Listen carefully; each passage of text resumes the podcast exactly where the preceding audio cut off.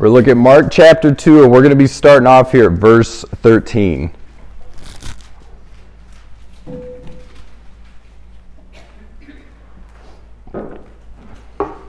Now, how many of you go to the doctor or have been to the doctor? We all have, right, to an extent. Nikki, you're a nurse. When people come and see you, are they healthy or are they sick? Do you, do you reckon there's no right or wrong answer? Do you do you recommend? Okay, some people may think they're sick, but do for the most part are they coming to you because there's an issue or a problem? Okay.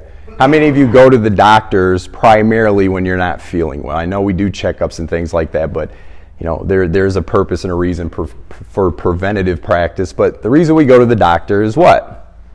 I don't feel well, right? There you go. So, what I want to do today is we're going to go through um, this, this part of Mark, the Gospel of Mark here, and Jesus' interaction with a particular individual by the name of Matthew. In the book of Mark, they refer to him as, as Levi, same individual here. And you guys have, have probably been familiar with or know about the, the story or the, the encounter with Levi where Jesus goes and dines with sinners, right? How many of you have heard that before? Now, this is a, a, a, passage in a scripture that, that we should use and that we should apply to our lives when it comes to our interactions with the world. How many of you know people, though, that are afraid to interact with the world and kind of see the world as such as, okay, I'm a Christian, I'm holy, and I'm set apart, right? Because that's what being holy as an individual means. So I'm just going to stay away from the world and not interact with the world and I'm just going to do me and focus on me and my Christian friends. How many of you know people like that? Or possibly how many of you maybe struggle with that mindset? We know people like that. We've, we've interacted and encountered people like that. They, they, they take the passages in Scripture that talk about not being friends with the world because if you're friends with the world, you're at enmity with God and things like that. And there's truth to that. There's truth that we are called to look different than the world. But there's also a truth in understanding and knowing that as Christians, there is a call for us to interact with sinners, interact with people who don't know God. What is our, our mission here on earth? We are called to live a life to give honor and glory to God, to represent that. We're called to go out, spread the gospel. We're called to go out and work the harvest field, if you will. What is that harvest field? What does it look like? Does it look like other Christians? Does this harvest field look like people that are good and great and righteous? This encounter here with Levi leaves this example to us, not so much about Jesus and his willingness to go to those who are lost, go to those who are sinners.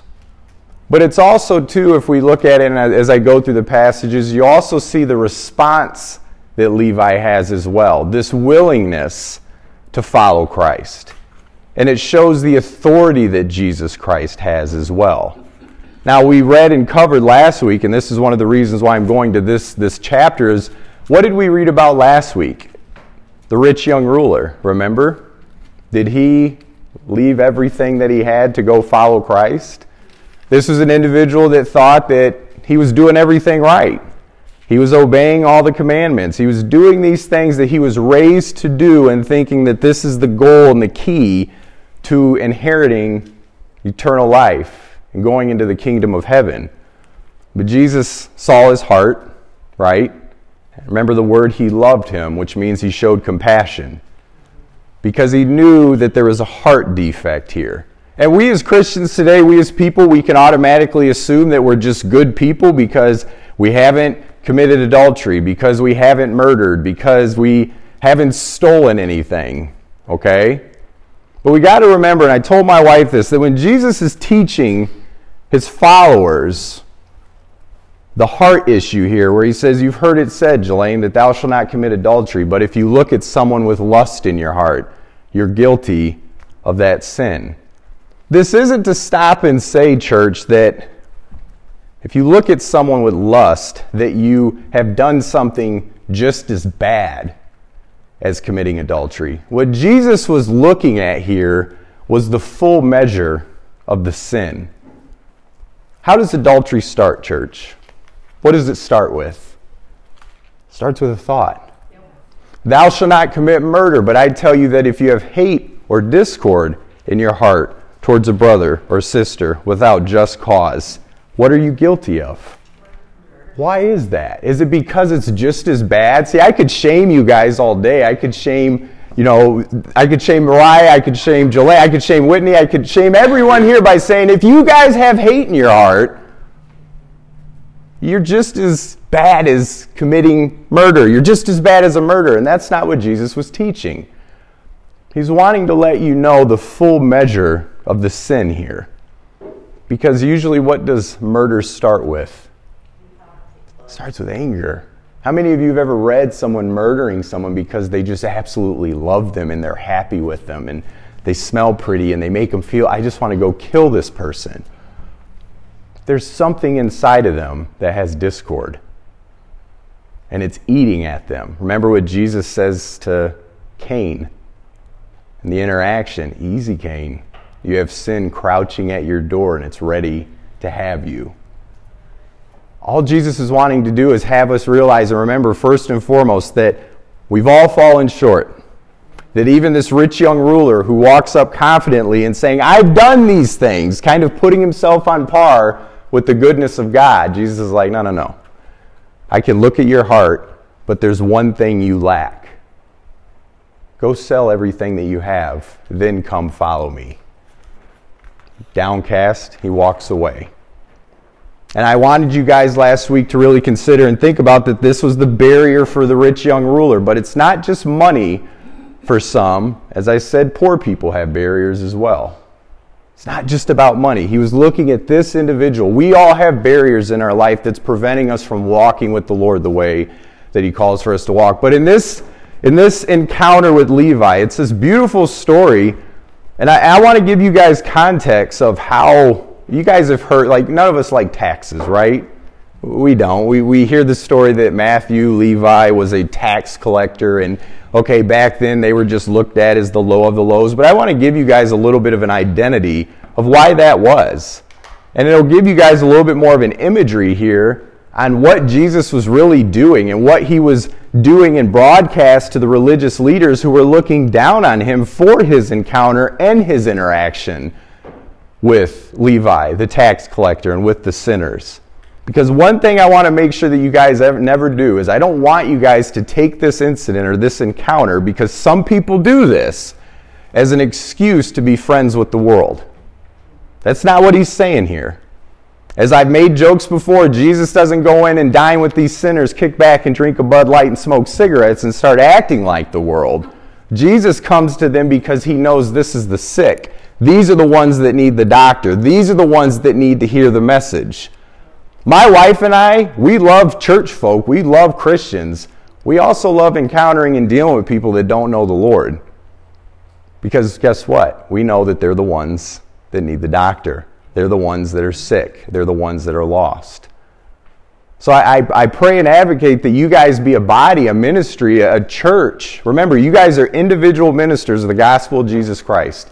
You guys are called to go out and, and mingle and, and interact with non believers, regardless of what they look like. And this might be tough, regardless of the things that they're involved in, because you are not called to sway.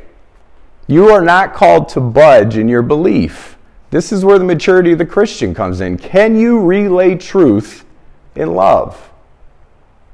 Because your truth is going to offend people regardless. Regardless of how loving, pretty, and how much you smile and package the truth up and give it to people, there will be people that are offended by it. And we see this in everyday life. We see this even if you aren't a Christian and you have friends that you know are living lives that are destructive. I've preached on this before. And you come to them with truth because you love them. Parents with kids have had to do this numerous times. You have to just be the person in their life, not the yes person, but the person that sits there and lays out the truth in front of them in love and says, This is where you are. You have all these people over here telling you the way you're going is great, good, and dandy, but you know from past experience, I know from my interaction with this situation and past experience, that you're going down a path of destruction. How many of you have had to be that friend in a life of a person? Where you've had to be the person that just points out the hard truth of it. And they don't respond with hugs and tears. And thank you, Chris, for enlightening me to this truth. Thank you for that. Dawn, oh my gosh, if I didn't have you as a friend, I was. No, some people look at you, who do you think you are? Who are you to tell me that? I'm me, a sinner saved by God's grace that knows what it means to live a life as such. And as it says up there, in all your ways acknowledge him, and he will make your path straight. It's just not ironic, church, that when you live a life to your own ways, that your paths don't seem so straight.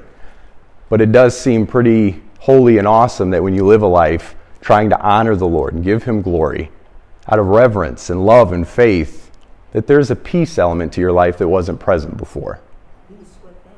That's right. All right, so that was the mini sermon before the sermon.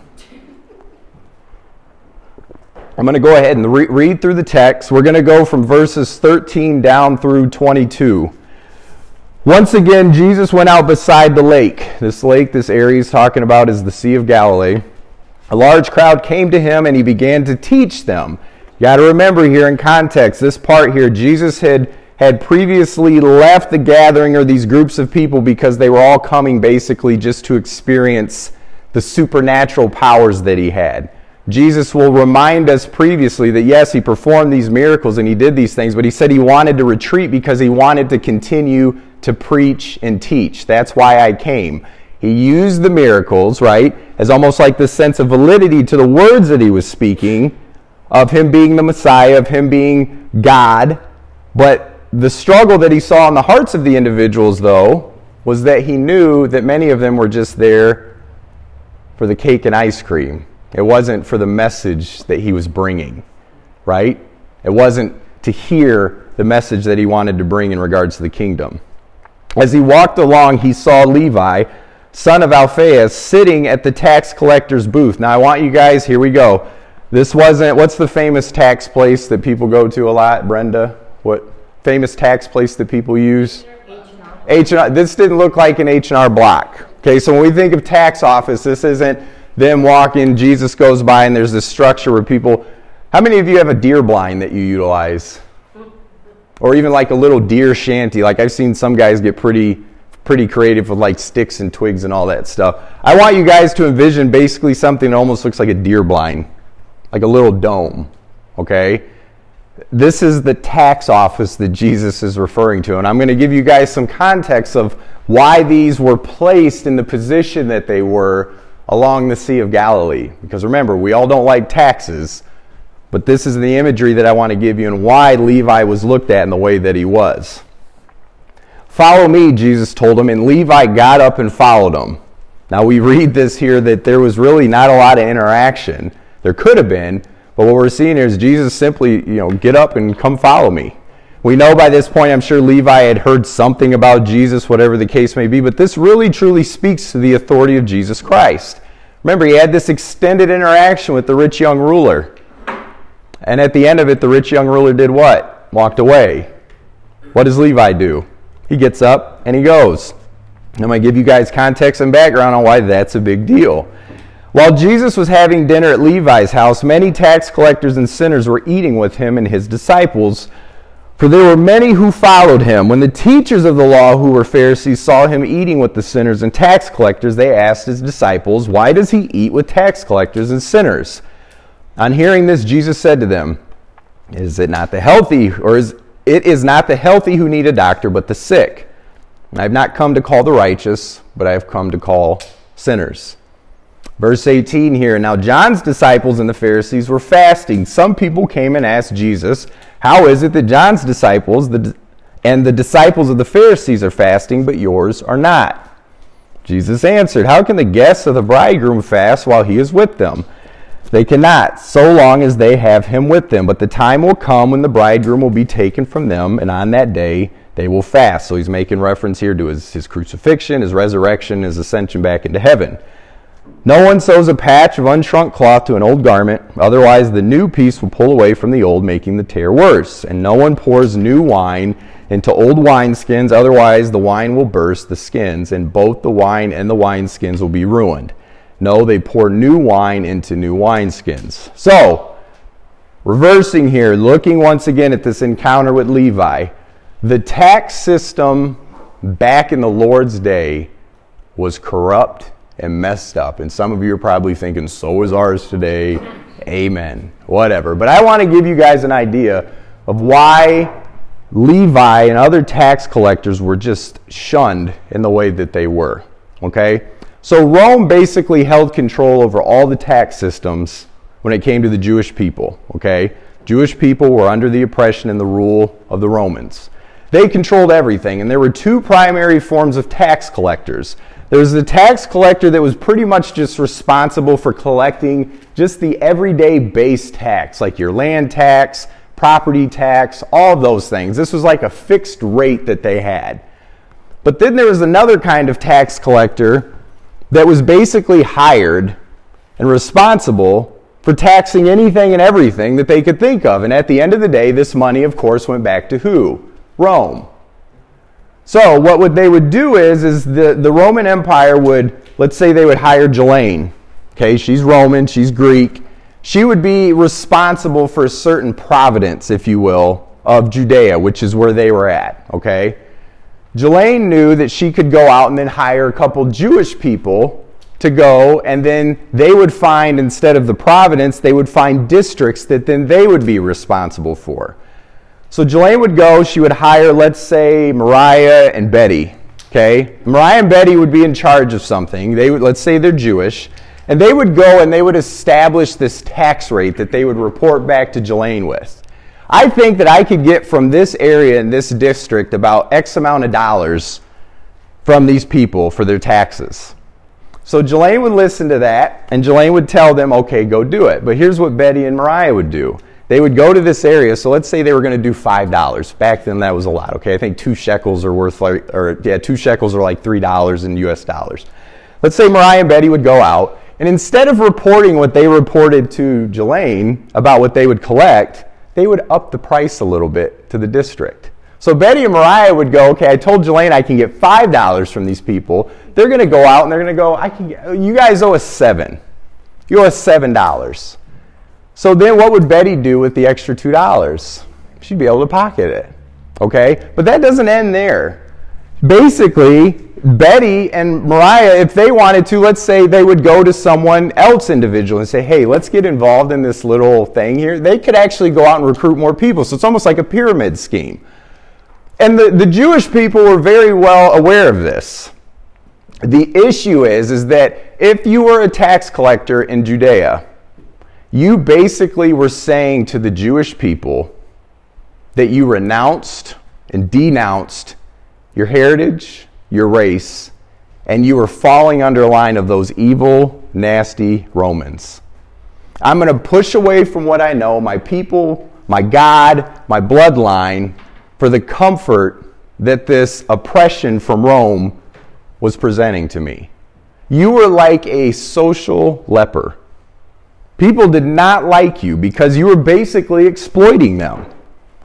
But it wasn't just the exploitation, it was literally you just saying, forget Israel, forget the God of Israel. I want comfort, and these people can provide it to me. And it's going to come at the backs and the pockets of my people. So I want you guys to envision that. How many of you would like someone like that if you were Jewish? So when you see this encounter with Levi, this social leper, you can kind of get an understanding of why this was seen as scandalous by the religious leaders. Like, why is Jesus interacting with this guy? Why is he having dinner and meals with this guy? And Jesus then goes on to say in our teaching when the Pharisees saw him eating with sinners and tax collectors, they asked the disciples, Why does he eat with tax collectors and sinners? On hearing this, Jesus said to them, It is not the healthy who need a doctor, but the sick. I have not come to call the righteous, but sinners. And I love that he's speaking to the Pharisees in this manner because he could have easily added on here to the end of verse 17. On hearing this, Jesus said to the Pharisees, It's not the healthy who need a doctor, but the sick. I have not come to call the righteous, but the sinners like you guys. Because what were the Pharisees doing?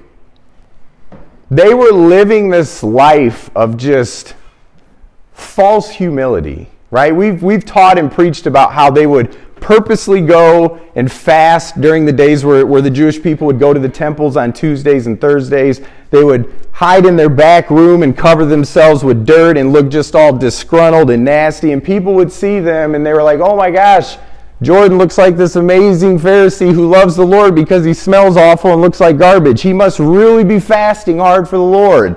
He sat in the front, dude, so you get picked on. So, this is the stuff that can happen. So, when Jesus is encountering the Pharisees, they're just simply looking at everything from this deeds first mindset, works first mindset. You got to do, do, do to be, be, be, right? So, this is what he's looking at. So, he goes to these Pharisees and he's like, I didn't come to save those who think they're righteous. I've come to save sinners. Almost indirectly saying those who think they're righteous are sinners. So when we think about individuals out there that don't interact with the world, I'm not saying be friends with them, but those who come off self righteous. I'm a Christian. What business do I have to, to be with with those kind of people? No, no, no. What are you here for? What is your calling as a Christian? It isn't to be comfortable, it isn't to be complacent. It isn't to be friends with the world either. It isn't to, to be and look like them. You're called to look different, but you are called to interact and to spread this gospel that you've been given. So why hold on to it for yourself? You believe in its power, you believe in the, the work that it does inside of us, the transfer. Why not go and spread it? So he's wanting to lay this out, though, for the Pharisees and, and letting them know you guys are the sinners, you're the self righteous. I've come for, to those people who willfully and openly trust in me and know and trust in the word that I bring and the message that I bring. Not just the things that I do, but they believe in the word and the message that I bring. They know that they have been sinners, right? You have the, the Pharisee that's standing up and, and boasting to the Lord about his tithing and what he does and all that stuff. But then you look at the man who pounds his chest and yells at God to have mercy on him, a wretched sinner. Which one of those two do you think God sees as righteous? The man that's pounding his chest, openly saying, I need a Savior. Guys, there's freedom in this message that we have to grab a hold of. Because so many of us walk around and thinking there's this appearance that we have to have. Not just with others, but also we got to do something first to be something first with the Lord. And, and that's not the message that Jesus brings. So then, once again, the Pharisees, they're hounding Jesus. Now, John's disciples and the Pharisees were fasting. Some people came and asked Jesus, How is it that John's disciples, the disciples of the Pharisees, are fasting, but yours are not? What was a reason for fasting? Any of you guys can, can throw this out. Why, did, why do people fast? draw closer to the Lord. Draw closer to the Lord. John's reason for preaching his message of repentance was what? Got to repent, right? Repent. So we see this. Fasting was a way to almost express or show the manifestation of that repentance. So you realize you're a sinner. We read in the Old Testament, right? People would tear their clothes, put on sackcloth, put dirt on their head, and all that. It was this way of almost showing mourning. But when we truly repent, fasting was a means to kind of express that manifestation of repentance. Because repentance is not just to say, I'm going to stop doing this. Repentance is a mind change. It's a way of looking at the sin in your life and going, okay, that's not good. I crave the things that are righteous, and I look at sin as the way that it is. And before I did, and before I loved sin, and it, even though I may slip to it still, I need to repent of it and go to the Lord, right? So fasting was seen as that. So Jesus is confused by why the Pharisees are bringing this element up because they're supposed to be the experts of the law, right? So Jesus looks at them and and once again, even in reference to when Jesus speaks about, and we, we see it further on down in, in Mark and the other Gospels, where the Pharisees are holding this tradition element up above the commandments of God. Right? Like, you need to wash your hands before you eat, Dave. You're defiling yourself by not doing so.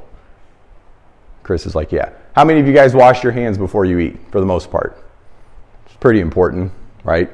For you guys that aren't eh, nasty. You guys got Make that a habit. What Jesus is making reference, though, in this encounter that you'll read about too in the Gospels is, is that it's not what enters our bodies that defile us, right? Like we eat this stuff and it goes in our stomachs, and the Bible says we eliminate it. You guys could use your imagination. We, we get rid of this stuff that goes in our body. He says that what comes out of our mouth is that which defiles us. We speak what's in our heart. Eventually, you guys can fake it as long as you want, but eventually what you're harboring in there is going to come out. Amen? It is sitting in there just rolling around. I'm going to act like I'm good, happy and dandy, but man, the day that Jelaine asked me to pass the salt shaker and I'm not good, things are going to go flying. I, I it, this is the stuff that he's wanting to say. This is the stuff that he's, he's wanting to make reference to it. It's what's in our hearts that defiles us, it's what comes from our mouths. And he even goes on to saying how they take these commandments, and I love, and I'm, I'm just going to branch off here. I believe it's in Mark chapter 7. We look at the beltline commandment of the Ten Commandments, right? Thou shalt honor thy mother and father. This was a method that the Pharisees used to use this traditional preaching to where they could exploit people.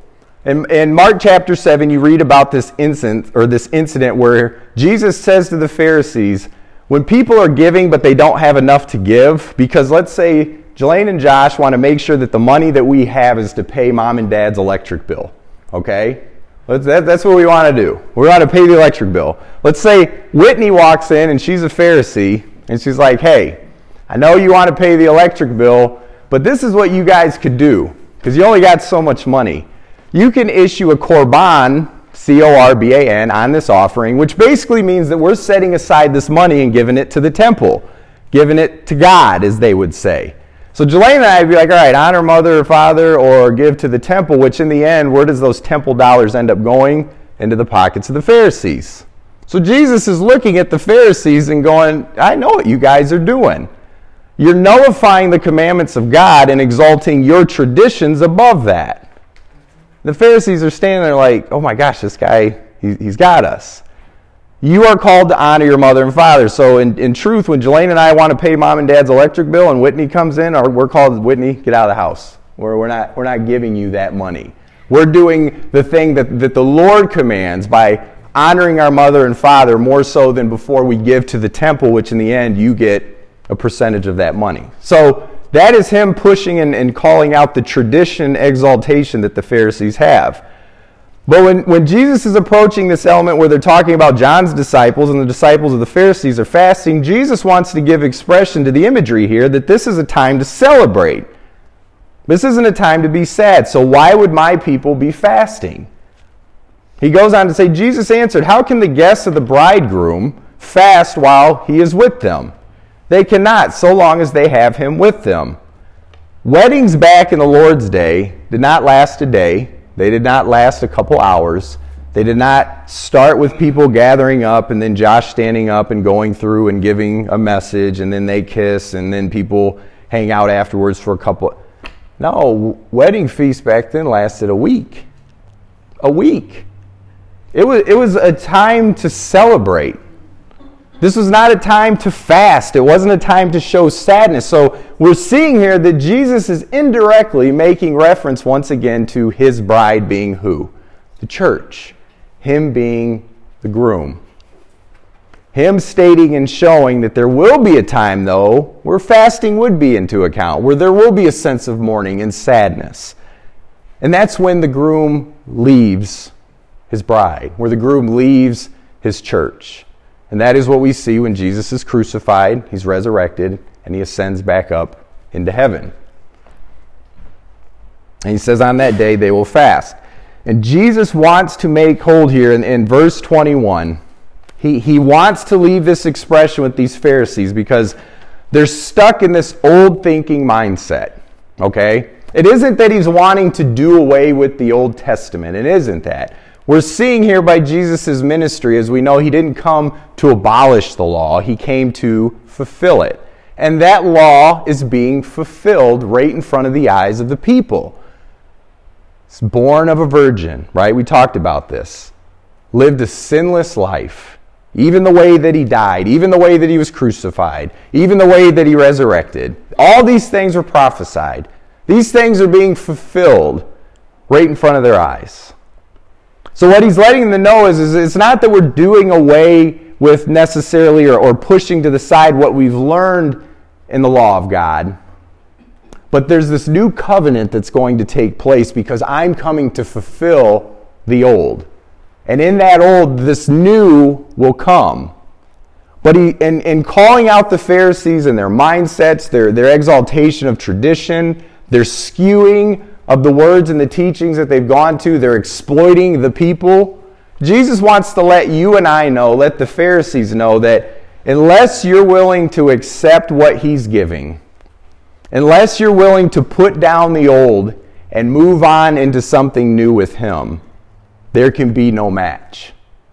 So, this is why he uses this analogy. No one sews a patch of unshrunk cloth on an old garment. Why is that?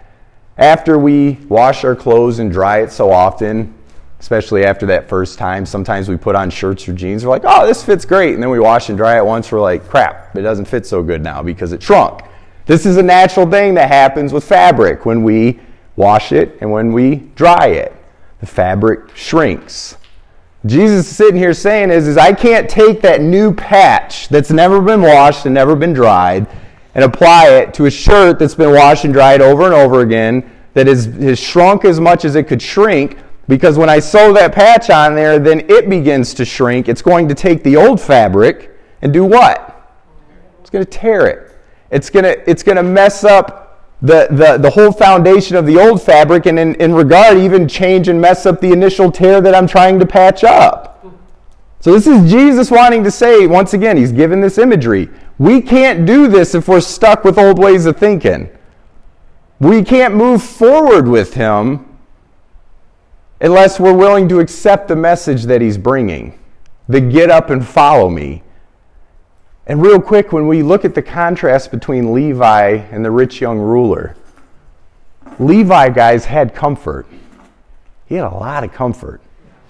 He did. We, we lose sight of that. Levi's pockets were getting filled. Levi was set up pretty nice. All right, he didn't mind the social stigmas, obviously, that were being thrown at him. People, and we compromise like this in everyday life, do we not? We see this like, okay, I, I have a way possibly of getting some gain for myself. Ethically and morally, it might not look right, but I've been in this place of struggle. I have a chance to, to, to get mine now. I'm going to go for it. And all you need is just a couple people around you to kind of push that and to sit there and say, listen, you got to do you now. You've been struggling for a while. This is a good, yeah, people aren't going to like you, but it's because they're jealous of you. We see this encounter with Levi. The rich young ruler was there. He had a bunch of stuff and he was also doing good with the law, but his heart was struggling. We see Levi kind of in a similar situation. I'm not saying he was rich, but he was comfortable. Jesus goes to him and says, Get up and follow me. What did he do? He arose and followed him. In both stories, we see that there's a sacrifice element that needs to be present in our lives to truly follow Jesus Christ. And I speak to you guys as wise people. I'm not saying to go home right now, Brandon and Nikki, and sell your home because you're just like, hey, this is really preventing us. I'm not saying to do that. I'm not telling you guys that you need to look ragged and nasty to be a Christian. But I am telling you guys to go to the Lord and have Him search your heart just like Jesus searched the heart of the rich young ruler. Saw that he was lacking something. And as I asked you guys last week, to ask the Lord to show you the barriers that you have in your life to properly follow Him. And guess what? The return on investment for you in following Him, for you giving Him your life, your body, is you get peace from it. How many of you lack peace today? Right? Like, this is huge. When we try to do things in our own accord, we lose our peace about us. We are swayed and bumped away from Christ. Jesus goes forward in saying, just even aside from the unshrunk cloth analogy, and no one pours new wine into old wineskins. They used to take goat skin, goat bellies, they would pour wine in it, and the gases from the wine, the fermentation from the wine, would cause that skin to expand. And they would use it for sacks and other different materials. But eventually, that wineskin, those goat bellies, would only get so big. So Jesus is using the same analogy here. He's saying, we're not going to pour new wine into old wineskins because what will happen, church, if those wineskins are at maximum stretching capacity? They're going to burst. So if, if, we as Christians, if you as a Christian are sitting here and this is a, a method that you've used where you've struggled in thinking that I have to take this old way of thinking, like I have to do certain things to be a certain way with God, I guarantee eventually in your walk in your faith, if, if it hasn't already happened already, everything's just blown up in your face. You have to live a life of understanding that the old is gone and the new is here. You are a brand new creation in Jesus Christ. And there's peace that's surrounded with that. And Jesus is teaching this to the Pharisees and saying, What is coming, what is here, and what will be is new. We have to unhinge from that, that old way of thinking. And once again, I am not saying unhinging from the Old Testament. Everything that you read in the Old Testament, the festivals and all, things that are referred to as the shadows of the things to come, the thing that's casting the shadow, the one that's casting the shadow, is the one here doing the teaching, and that's Jesus Christ. Put your focus on Him. He says, Otherwise, the wine will burst the skins, and both the wine and the wineskins will be ruined. No, they pour new wine into new wineskins. To accept this new, to accept what is, you yourself are brand new. You have to be brand new, right? You have to put death to self in regards to properly walk with Jesus Christ, walking in a manner and a way with Him that brings about peace, brings about fruit in your life?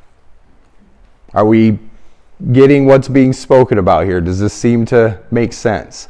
So, once again, in regards to his interaction with Levi, not just showing his love for those who are sinners, and I hope you guys had this, this imagery of what kind of sinner or person that Levi was looked at as. I want you guys to challenge yourselves in regards to your faith. And who is it today in your life that is a Levi? We all have a person in our life that's a Levi, right? And I'm not telling you guys to conform. No, no, no. You are not to conform with the ways of the world. But you are called to be a Christian to the world. You are called to look different to the world. And we see the authority of Christ with the way that Levi responded to being called to come follow him, so much different than what the rich young ruler did. Levi had comfort. I'm willing to believe that just based on, on the context of these tax collectors and what they experienced. The reason why they were doing what they were doing was they wanted comfort. And how many of us in here today seek that comfort? And what are we putting to the side for that comfort? Because following Jesus, it's easy, guys, to just sit there and say, I believe in God, He's, he's my Savior. But is He Lord over your life? Is He Lord? I gave the analogy, and I'll give it to you guys in closing. When we speak about Jesus Christ and we speak about jumping out of a plane in a parachute, we could sit there, and I can sit there in a plane with Betty and Jelaine, and we can look at this parachute and say, I believe in this parachute. I believe that if I wore this parachute, that it's, it would, it, it's going to save me, or that it is saving me by just simply noticing the parachute. But Betty, what do we have to do to make sure that the parachute saves us? We can say all day we believe in it, but what do we have to do with it? What do you have to do with it, though? Put it on. Put it on. How many of you are wearing Jesus Christ in your life? Not just simply saying you believe in Him. That is a challenge that I leave with you, and remembering it won't fit, it won't take if you're stuck in the ways of the old. I don't care if it's religious stuff, I don't care if it's worldly ways what He has for you, what He's spoken to you, this message, the gospel, if you try to intermingle it with old ways of thinking, worldly ways of thinking, it's going to be like new fabric on shrunken cloth. It's going to be like new wine in old wineskins. It's eventually just going to burst. But God is so great and awesome that He will even work through that. And some people pick that path. They pick this path of chaos, and God, even in the midst of His glory and His holiness, will show people in their brokenness, I'm still here. You, you suffered for this. You, you made these decisions because I love you. But I'm still here. Are you ready to walk with me? Amen. All right. Heavenly Father, Lord, I just give you thanks once again for the, the opportunity to speak your word to this body, Lord. And once again, I pray that individuals do a heart check, Lord, that, that you give them discernment and wisdom to look at their heart. That, that the words that are spoken through your Holy Spirit are, are supernaturally um, able